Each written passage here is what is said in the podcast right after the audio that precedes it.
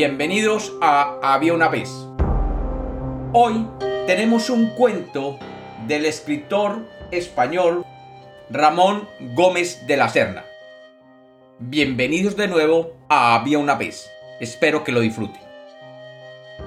Había una vez. Había una vez un hombre llamado Alejo.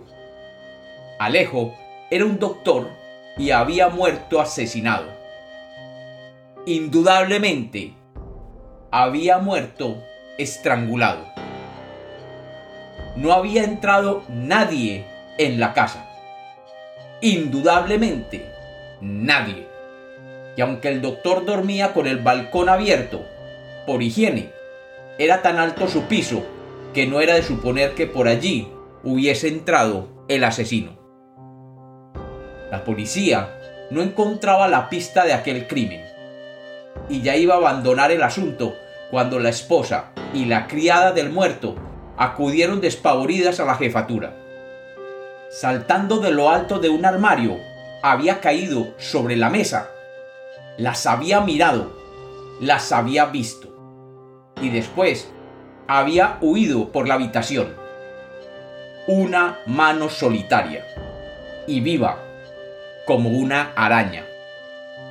Allí la habían dejado encerrada con llave en el cuarto.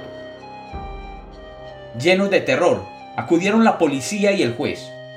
Era su deber. Trabajo les costó cazar la mano, pero la cazaron. Y todos le agarraron un dedo, porque era vigorosa como si en ella radicase junta toda la fuerza de un hombre fuerte. ¿Qué hacer con ella? ¿Qué luz iba a arrojar sobre el suceso? ¿Cómo sentenciarla? ¿De quién era aquella mano?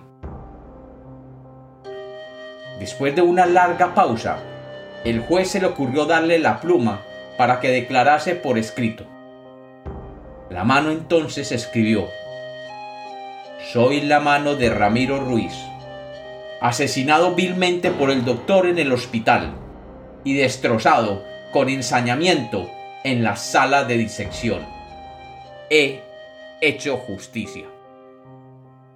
Y como los cuentos nacieron para ser contados, este es otro cuento de Había una vez.